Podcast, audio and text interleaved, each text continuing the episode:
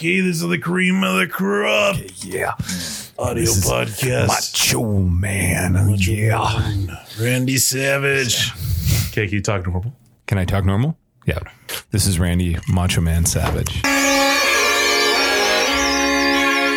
Hey everyone, welcome to Tableside Mashed Potatoes, a digital marketing podcast. I'm Derek and I'm here with Scott and Peter. Thank you.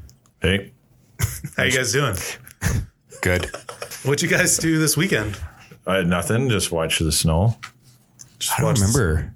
You know, I watched an last Indian movie. An I went to a Indian Bollywood movie. Oh. Yeah, so Naz, my my partner, uh, her and her parents are well, they're Ismaili, um, and they wanted me to come see a Bollywood movie.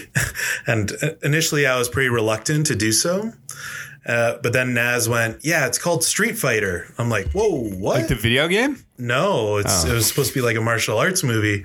So I'm here. I am. We're driving up to the movie theater in Country Hills in Calgary, and then I'm halfway there, and I keep talking about, oh man, I can't wait for this, and I'm so excited. I love foreign films, especially if they're martial arts movies.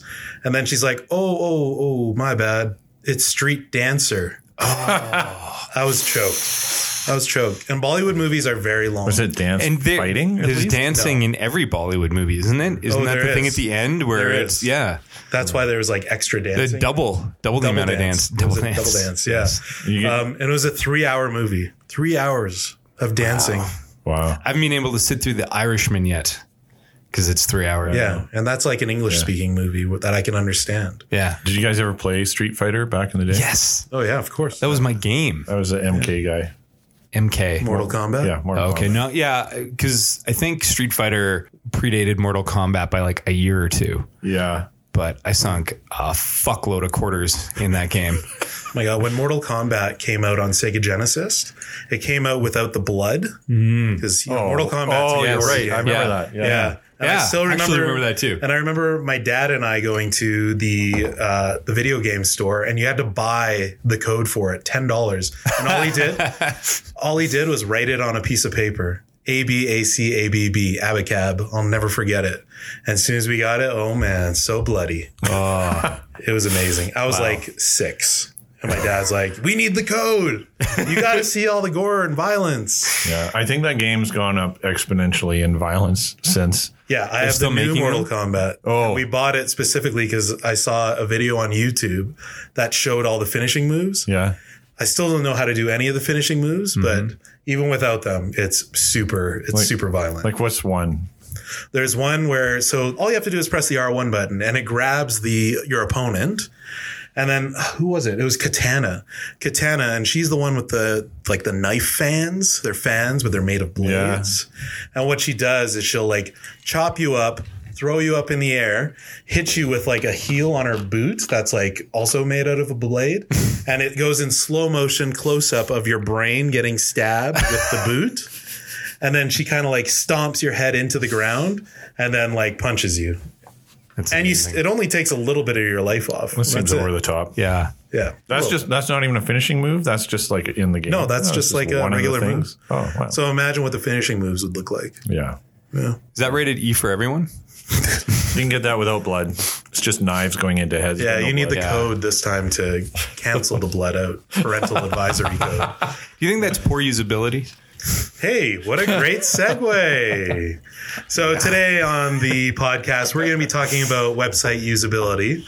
Uh, thanks, Scott, for leading this conversation. Hey, you know, we're professionals. We know how to do this. Yeah, and you're the product design director here at ZGM. So, this is the perfect topic for you to talk about. Well, strap in, folks, because website usability is a sexy topic. Okay. What do we? So, I think the most important question to ask here is what do you mean website usability? Uh, usability is just exactly what it sounds like. It's the the ability to be able to perform certain tasks on a website or app easily without overloading a user um, by making them have to think or learn a particular system. Um, it should be fairly obvious and straightforward what it is they're there to do and facilitating that in the, the most efficient way possible. I remember so that book, famous book, Don't Make Me Think. Yeah. That's like such a great mantra for usability. It really is. Who wrote that? Uh, Steve Krug.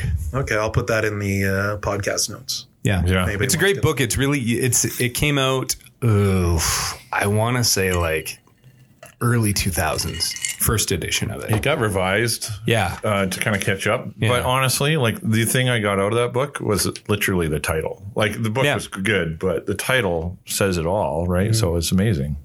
yeah. Th- there's a quote. I'm, I don't think it's from that book, but it's always sort of stuck with me. That um, I'm going to butcher it, but the user's mm, first and most natural instinct on a website is to flee. Right, meaning if they're not uh, understanding what exactly they need to do, they're going to leave. You mentioned user experience, did you? I did not, but we can. I think sometimes when people think um, UX, they think usability, right? Um, so usability can get the term can get conflated with a couple other different things like um, user experience, um, which you know usability is is part of user experience, but it's one of sort of seven factors. Um, that you know define a user experience. So, is something useful? Is it usable? Is it findable? Is it credible? Is it desirable? Is it accessible? Is it valuable? Um, and if it's all those things, generally speaking, it's going to be a really good user experience. Um, but accessibility is another thing that I think gets a little bit confused with usability. So, accessibility is the um, designing of something for people who may have um, different disabilities, maybe colorblind, um, maybe completely blind, maybe um, have some other sort of uh, condition that uh, renders a lot of websites out there very challenging for them to use if accessibility isn't considered in the design. Usability is a little bit more about trying to facilitate the most efficient path for somebody to accomplish what they came here to do. It feels like people are using the word UX in their titles quite a lot. Is that true? Yeah, Do probably. you think it's is warranted for in the most cases, or do you think people just have a misunderstanding of what UX actually is? I think um, I think UX is a hard thing to try to define once you really get into it a little bit. I think generally speaking, what most people mean when they say user experience is user interface. So UX UI, that conflation. Yeah. Um, well, it just seemed overnight, suddenly all the designers I knew were suddenly UX designers. Well, it's because nobody wants to be a web designer anymore because it's not like, you Yeah, know, gross. 2009, right? so I think partially it's an evolution of the term, um, but it's also, I think, an expansion of the role. I think anybody who's working in the digital space needs to be thinking about all of these things that come with user experience, usability, um, you know, accessibility, this type of stuff. Um, it's not all just about the visual design, although that's an extremely important part of user experience.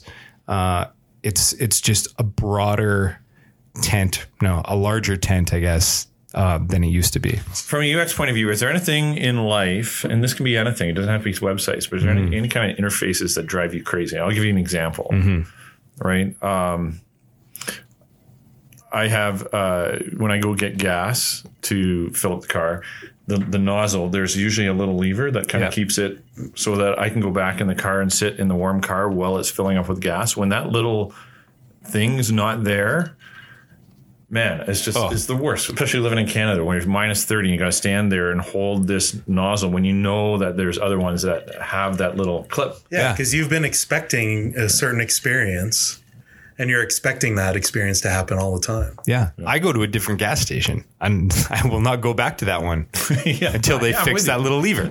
yeah, is that one tiny piece of metal makes or break a gas station? for Yeah. me. yeah, Yeah. Well, it's funny because we, we mentioned uh, Don't Make Me Think. There's another book um, by Don Norman, who's sort of the dubbed the grandfather of user experience. He actually coined the term, I think, in 1993 when he was working for Apple. Um, he wrote a book called um, The Design of Everyday Things Oh yeah. which is another sort of you know staple um, that every UX designer or product designer should should read. And it's not actually about digital products. It's about you know uncovering usability issues in everything, right? Everyday things. And it could be doorknobs or, you know, stove consoles or, or whatever. But we do tend to find these things that we just accept in everyday life is like, well, this is the thing that I do in order to perform this action. And when somebody comes up with something different or better, it's like you can't go back. You know, it's it's uh, all of a sudden you're like, why hadn't somebody thought of that Yeah. earlier? Yeah, I remember uh, it was a good talk. I remember listening to where it was it was giving airports as an example. It's like for the most part, the user experience you would think is getting on the plane and buying your ticket and riding the plane and having the in-flight meal. But when you look at the entire experience from start to finish, it's the cab ride there, it's the washroom at the airport, it's uh, planning the trip ahead of time. It's everything. Whether they control it or not, it's all part of the user experience. Yeah, like that sort of broader service delivery is sometimes referred to as CX or uh, customer experience. User experience, although, you know, again, we get into semantics when we start to try to define these terms a little bit too rigidly. Um, user experience, for better or worse, has come to sort of um, typify something that you're doing on a screen somewhere, right? Um, and again, usability is a part of that, but there's a, a number of other factors that need to be looked at. Because just because somebody can use something extremely easily doesn't mean anything if it's not actually solving the thing they need it to, right? So you can have, you know, whatever example about something that is just brain dead simple to use. I can get from point A to point B as quickly as anything. But if I don't actually need to move from point A to point B, that's not the problem. I'm hiring this thing to do for me, then it doesn't matter how usable it is. Right? Hmm. It's it's still not going to provide any value to me. So that's where, you know, we get into knowing your users and your customers and doing research to understand what the actual underlying need of, you know, a user base might be. Mm-hmm. So it's it's interesting because there are products out there who, that don't necessarily have the best usability, but they still do the job. They still get you from point A to point B, or they still help you achieve that end goal that you want. Um, can you name any examples? I can help you uh, with that. Uh, anything to do with government or anything to do with education. It's kind of a blanket statement. but Yeah. we have so we have kids, and we have to go on to this uh, the education site to kind of plan and book teacher meetings and all. It is universally hated, but we all have to do it, and it's the only way to to do it. And I think that's like government or anything where is there's been a lot of kind of slow moving change where there's a lot of bureaucracy around it like financial institutions or whatnot i think you find a lot of that stuff Yeah, uh, the the parent website where you need to go in and log in, and that's where you pay your fees and check awful. check the the lunch supervision and go get uh, report cards. Absolutely terrible. Sorry for whoever designed that if they're listening, but they're not. no why would they they obviously don't care Yeah, no, but but um, you know, when you do say when when we talk about government, I think yeah, in large part they're that they're pretty guilty of that, and I think it's it's for the most part because you've got a very uh, large and diverse user base, right? Um, you've got probably dozens of stakeholders, and then yeah, you, you've just got so many different self-service areas that you need to cover, it becomes sort of, hey, get in here, do whatever you need to do, figure it out. We can't hold everybody's hand, right? So it's very, very challenging in government um, or public sector type digital interfaces and websites to be able to try to deliver a really, really high quality user experience. That being said, gov.uk is some sort of held in high regard for their attention to this. And I think it was 2016, they actually won website of the year because they have, you know, an entire UX team devoted to making sure you know their user experience is top notch and it's not a sexy website it's very very plain it's very boring but it's generally regarded as being very usable and very efficient for people who need to come to a government website to apply for a license or whatever it is Yeah. Well, I guess the more complex the product is, the more usable it needs to be. A hundred percent, right? Well, Like I if- think those are where the big wins. I remember is like we are talking about airlines again. There's an airline uh, site I remember that kept coming up in UX Mm-hmm. as citing as like it's such a complicated process to book a seat um, that it becomes this kind of universal challenge for UX developers to to keep trying to kind of crack this nut. And I don't think anyone's really done it. Yeah, I think um, it was Work & Co in I want to say 2014 was the first.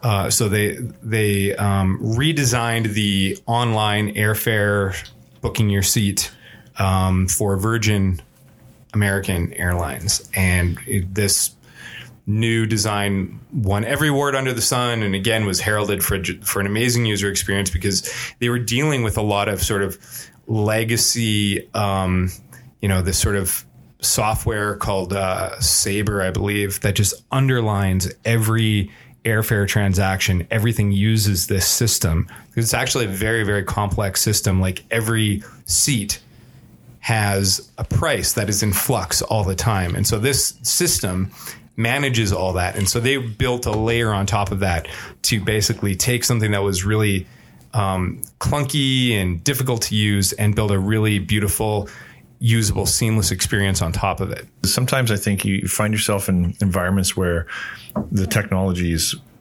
you're, at least you're told, is really inflexible, right? So you've got uh, a CMS that just is unwieldy, or you have some framework that you know maybe it's for non for profits that's been there for 20 years and no one's willing to change it, and then you're expected to go in and like you've said before, sprinkle some UX dust on it and fix everything. Right.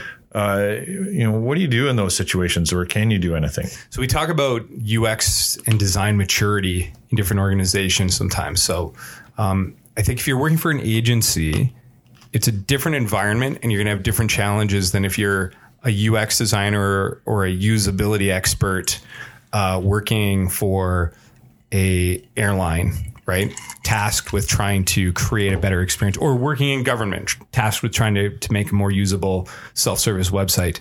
And there are you know restrictions there's there's going to be boundaries there's going to be things that you're not going to be able to touch and knowing those up front can be good but at the same time if everybody just said well we're not allowed to touch this then there would never be any innovation happening right like you know the boundaries you know which ones you can challenge.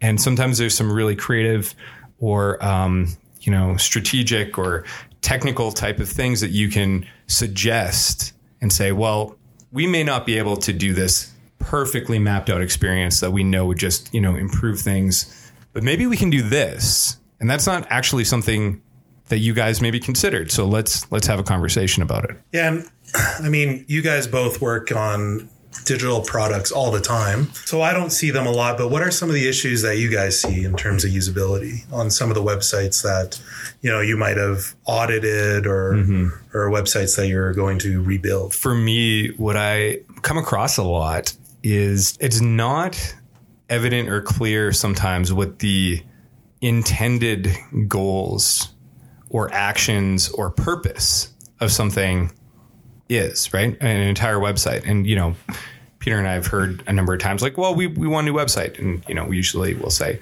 okay, well, let's, let's talk about that. What, what, what's not working or why?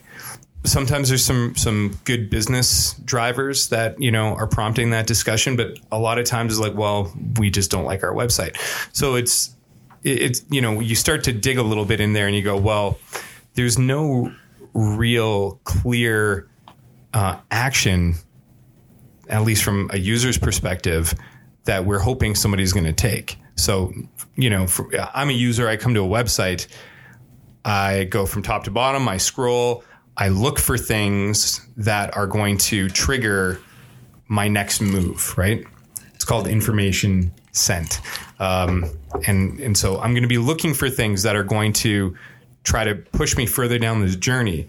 But if it's not designed with that intent, then most of the time it's just a free for all and you're just looking around and everything just seems like it's just there with no real purpose for it. that whole like what is the intent on every page is there a call to action is it is it a clear call to action are you actually saying what you want it to do quite often I think we get too clever or we assume too much. There's this great saying that's from Men in Black is was it uh, a person is smart, people are stupid. I think I want you to say that in your best Tommy Lee Jones accent.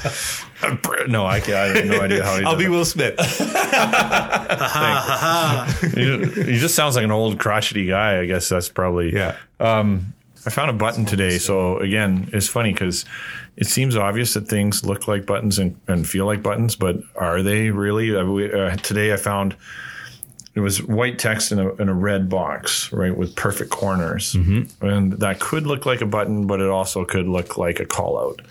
So mm-hmm. I think again, we're just making too many assumptions as far as like, is this actually look clickable? Because when you remove the underline and you make things a little bolder and you do like you get a little clever, mm-hmm. you know, what does it actually do? And again, the, the words itself didn't really explain what you're going to click on. So mm-hmm. there's this layer of common sense that just you kind of run through everything with. And It's just like, what are you asking me to do, and why is it worth it for me? Well, and the ironic thing is, is that uh, the longer you do this, the longer you work in this industry or design websites or design digital products, the further away you get from that sort of, you know, common experience that people have. So what you're pointing out is like, you know, this common sense that you would assume people just like, well, this is a button. Obviously it's a button. It's not obvious that it's a button. It's obvious to you that it's a button.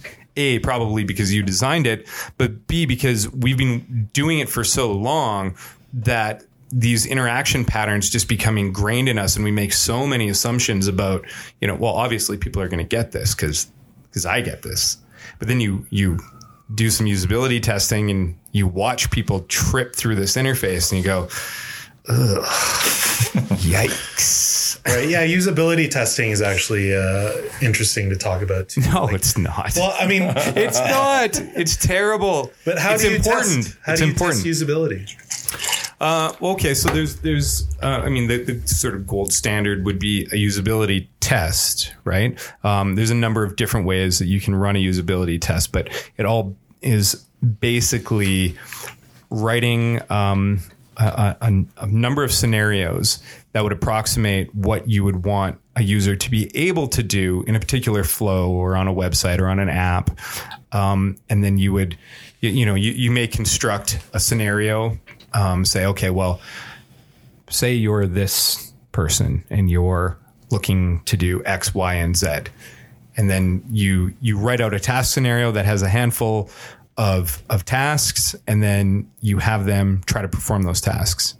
Uh, really gravitate to some of these tools like uh, heat mapping, Hotjar Yeah. is a good example.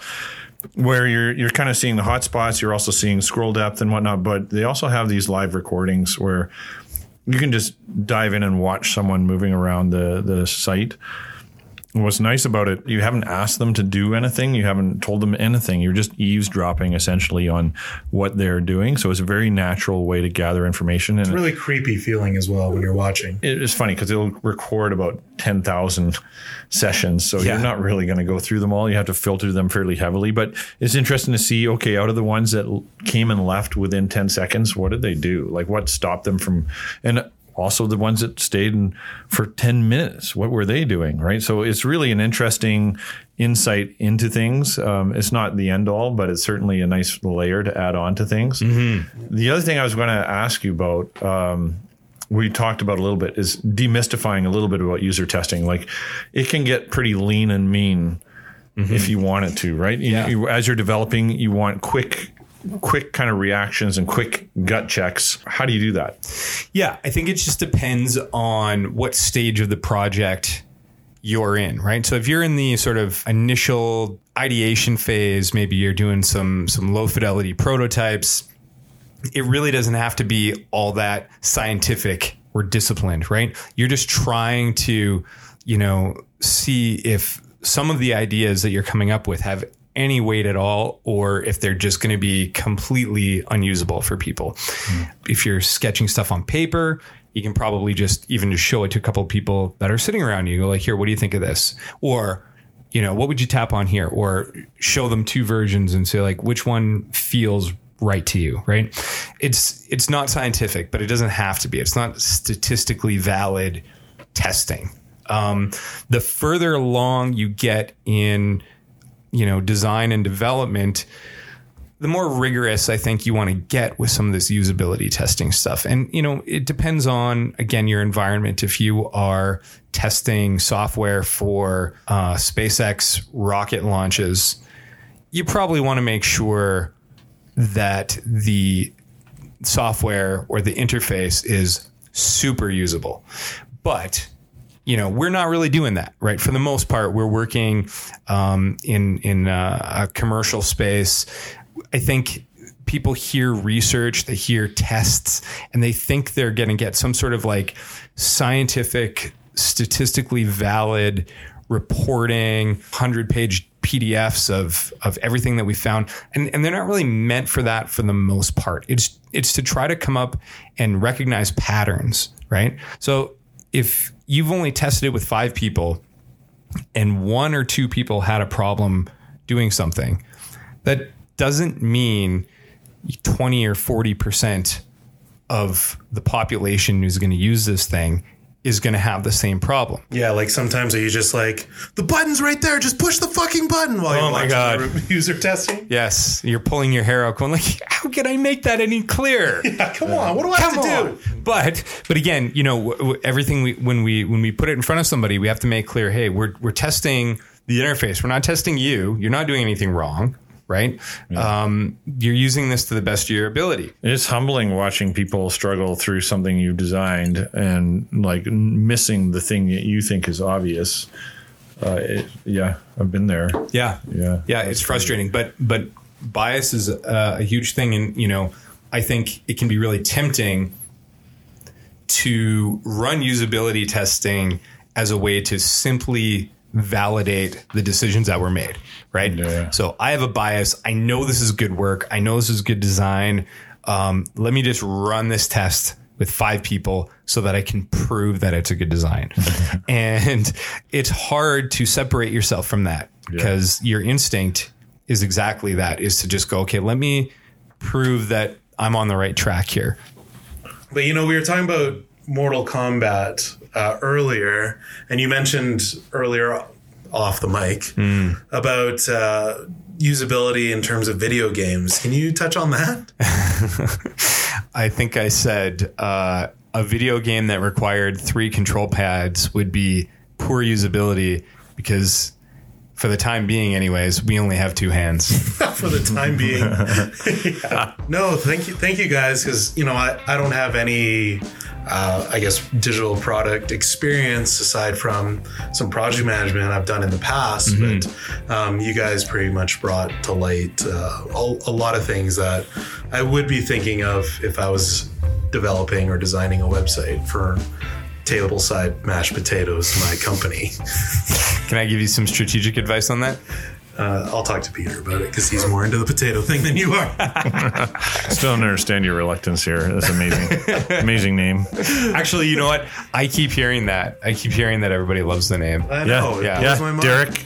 It's the, the one name I hate out of all the names that we had. Yeah, but now you love. Yeah. I still think we should call it Zodcast. Yeah. Anyways, thanks for listening to Zodcast. This was Derek, Peter, and Scott, and uh, we'll talk to you soon. Yeah. Bye. Didn't think